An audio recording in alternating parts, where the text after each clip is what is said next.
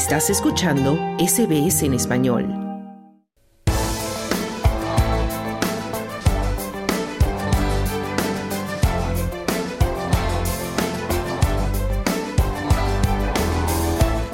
Experimentar estrés en el trabajo se ha convertido en algo cada vez más común.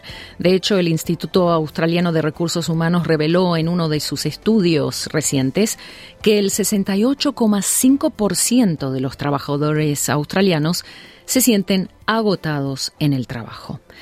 Pero, ¿qué sucede cuando este agotamiento laboral se convierte en algo crónico?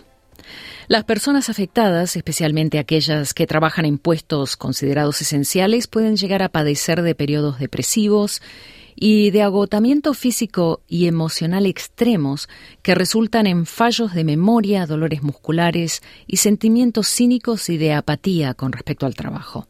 Este estrés laboral crónico, conocido comúnmente como síndrome del burnout, afecta con mucha más intensidad a los trabajadores migrantes, quienes son especialmente vulnerables, según varios estudios.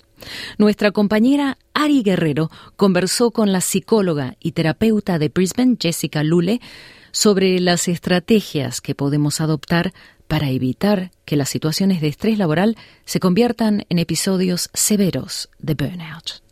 Hola Jessica, ¿cómo te encuentras? Muy bien, Ari, muy feliz de poder estar participando aquí contigo. Perfecto, pues vamos a contar entonces qué es exactamente esto del síndrome del burnout. Claro, mira, te platico, el síndrome del burnout es un estado de agotamiento físico, emocional y mental. Hablamos que esto se da sobre todo en el área laboral y sobre todo se caracteriza porque tener una sensación de cansancio extremo, desgaste emocional, despersonalización, básicamente eso es lo que podemos decir que es el síndrome de burnout.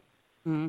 Bueno, y en ese sentido, pues, ¿cuáles son algunos de los factores de riesgo más comunes que, pueden provocar el burnout? Mira, depende también de qué área te, este, nos estemos refiriendo, pero básicamente cuando una persona puede sufrir el síndrome de burnout es porque tiene una carga de trabajo excesiva, no puede eh, con el trabajo porque es demasiado lo que se da, también es es una sensación de falta de control cuando estás en una organización en donde no tienes la capacidad de tomar decisiones y dependes de otras personas en una cuestión muy extrema también. Ese es una, un factor cuando hablamos de un, un ambiente de trabajo tóxico, cuando tienes apoyo de tus jefes o inclusive de tus compañeros de trabajo, donde no hay un balance entre el trabajo y la vida personal.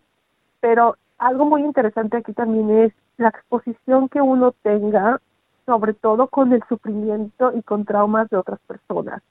Por eso ciertas áreas, ciertas eh, eh, carreras, por así decirlo, pueden ser más susceptibles a sufrir un síndrome de burnout. Estar escuchando o estar exponiéndose al sufrimiento ajeno es también una causa de que la persona pueda sufrir un síndrome de burnout.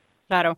Bueno, y ahí hacía referencia a algo bien interesante. Y quiero retomar lo que mencionabas para preguntarte entonces cuáles son esos colectivos profesionales que, digamos, que son más susceptibles a sufrir de burnout.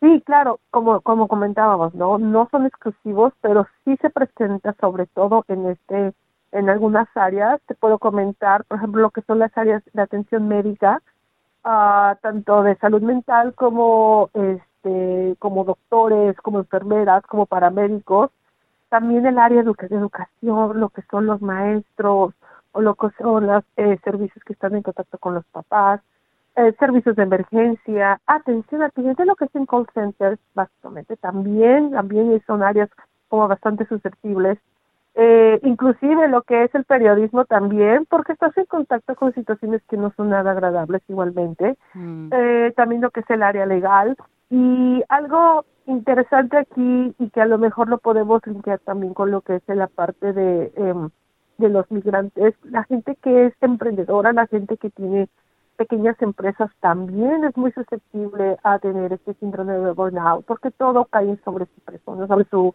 sus hombros. Y por eso puedes elevar bastante el estrés. Bueno, ¿y qué otras variables sociales también contribuyen o pueden contribuir a complicaciones relacionadas con, el burnout? Sí, básicamente la falta de apoyo, de, de no tener un, un grupo de soporte.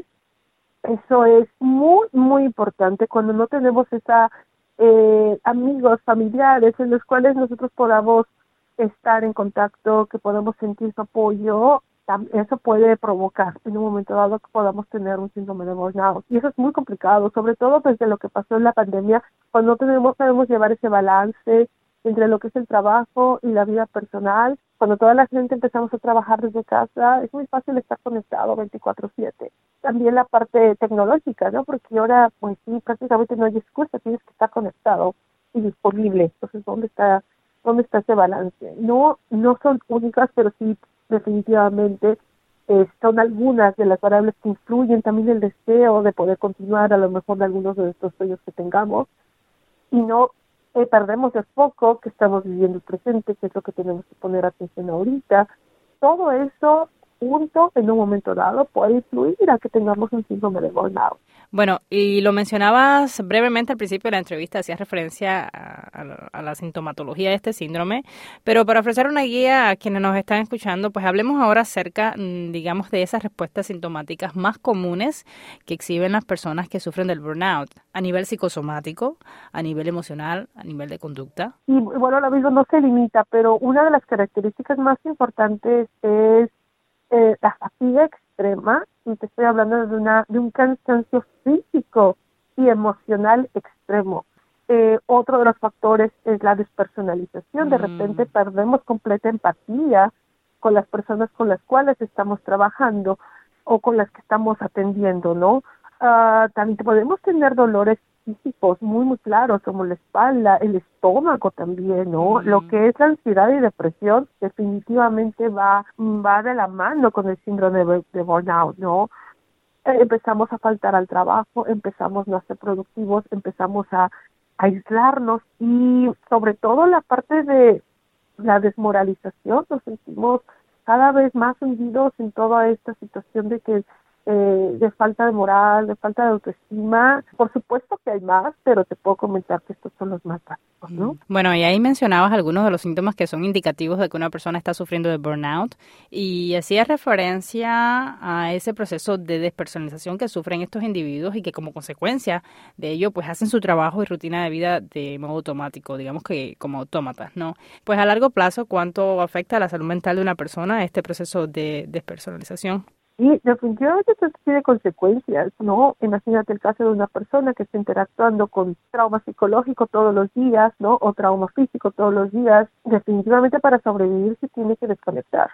Toda tu capacidad de empatía y toda tu capacidad de resiliencia, además de interacción con las demás personas, se ve cortada como una forma para que tú puedas ahorrar energía, es una forma de protegerte y qué consecuencias puede, puede tener, ¿no? Estamos hablando de que esta persona que empieza a sufrir lo que es despersonalización se empieza a aislar, se empieza a tener esa falta de apego con las personas, se empieza a cortar con sus amistades, con los lazos familiares, por lo tanto todas sus relaciones interpersonales van decayendo y eso también por consecuencia tenemos una disminución de autoestima increíble, mm. increíble, ¿no? Se va cortando completamente toda nuestra seguridad y amor propio a raíz de todo este proceso de, despersonalización que es bastante bastante fuerte. Claro. Bueno, Jessica, y desde tu experiencia como terapeuta, ves muchos casos de personas de nuestra comunidad, dentro de la comunidad de migrantes, que están experimentando episodios leves o severos de burnout? Sí, desgraciadamente, y, eh, y, aquí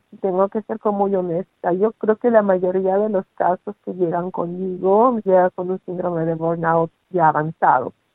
Um, ¿Por qué se da esto? Uh, recordemos, el burnout se da en una situación de estrés extremo y también esto va a la mano con todo lo que es la presión social y la falta de, de nuestro eh, grupo de, apoyo, ¿no? Entonces, todas esas características las tenemos los migrantes, sobre todo cuando estamos empezando, porque te tienes que estar ocupando en estar trabajando, en estar estudiando, en estar mejorando el idioma, entonces te tienes que aislar porque tienes que enfocarte en todo esto. Definitivamente el estrés cultural, llegar a un país que es completamente diferente al tuyo, no hablemos de la presión económica, cuando ya te vas enfrentando, vas viendo lo duro que está la situación, que no es, no es tan barato en el lugar donde estás. A, lo mejor tienes que empezar en un trabajo que tú no pensabas que ibas a estar. Llega un momento en que todo eso pega y definitivamente va aumentando el estrés. Bueno, definitivamente mirar es un proceso bastante desafiante. Creo que es importante crear conciencia en torno al síndrome del burnout o síndrome de estrés crónico laboral, pero sin embargo creo que aún más importante es precisamente dar a conocer pues, qué se puede hacer para evitar el burnout. En este sentido, pues, ¿qué consejos le brindas a las personas que están atravesando por situaciones de estrés crónico laboral para que puedan evitar que, bueno, que el trabajo y el estrés les, les roben la salud? Creo que lo más importante es estar muy conscientes de que no importa en qué profesión, en qué área te estés desenvolviendo, el síndrome de burnout no perdona, puede, uno puede ser eh, factible de poder manifestarlo.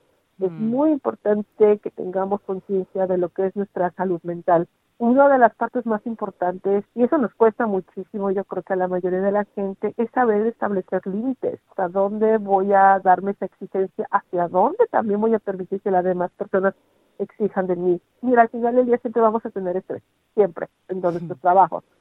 ¿Qué eh, mecanismos o qué formas me pueden ayudar a mí para poder gestionar el estrés. A lo mejor a mí me sirve poder estar en contacto con la naturaleza una vez a la semana, a lo mejor a, mí, a otra persona le sirve estar una tarde con sus hijos, pero enfocados realmente en lo que estamos haciendo para poder disfrutar el momento fuera del área de trabajo. Tener metas muy realistas, aterrizarlas, porque al final ya también nos presionamos. Hay que ser muy, muy conscientes en esto y no ponernos metas que no son reales y que nada más nos están causando nivel de estrés, ¿no? Eso sí sería un buen comienzo como para poder tratar de prevenir que tengamos síndrome de burnout. Mm. Bueno, y ahí van los consejos profesionales de Jessica Lule, psicóloga y terapeuta de nuestra comunidad. Jessica Lule, muchísimas gracias por haber conversado conmigo hoy. Gracias, Ari, por la oportunidad. Dale un like, comparte, comenta. Sigue a SBS Spanish en Facebook.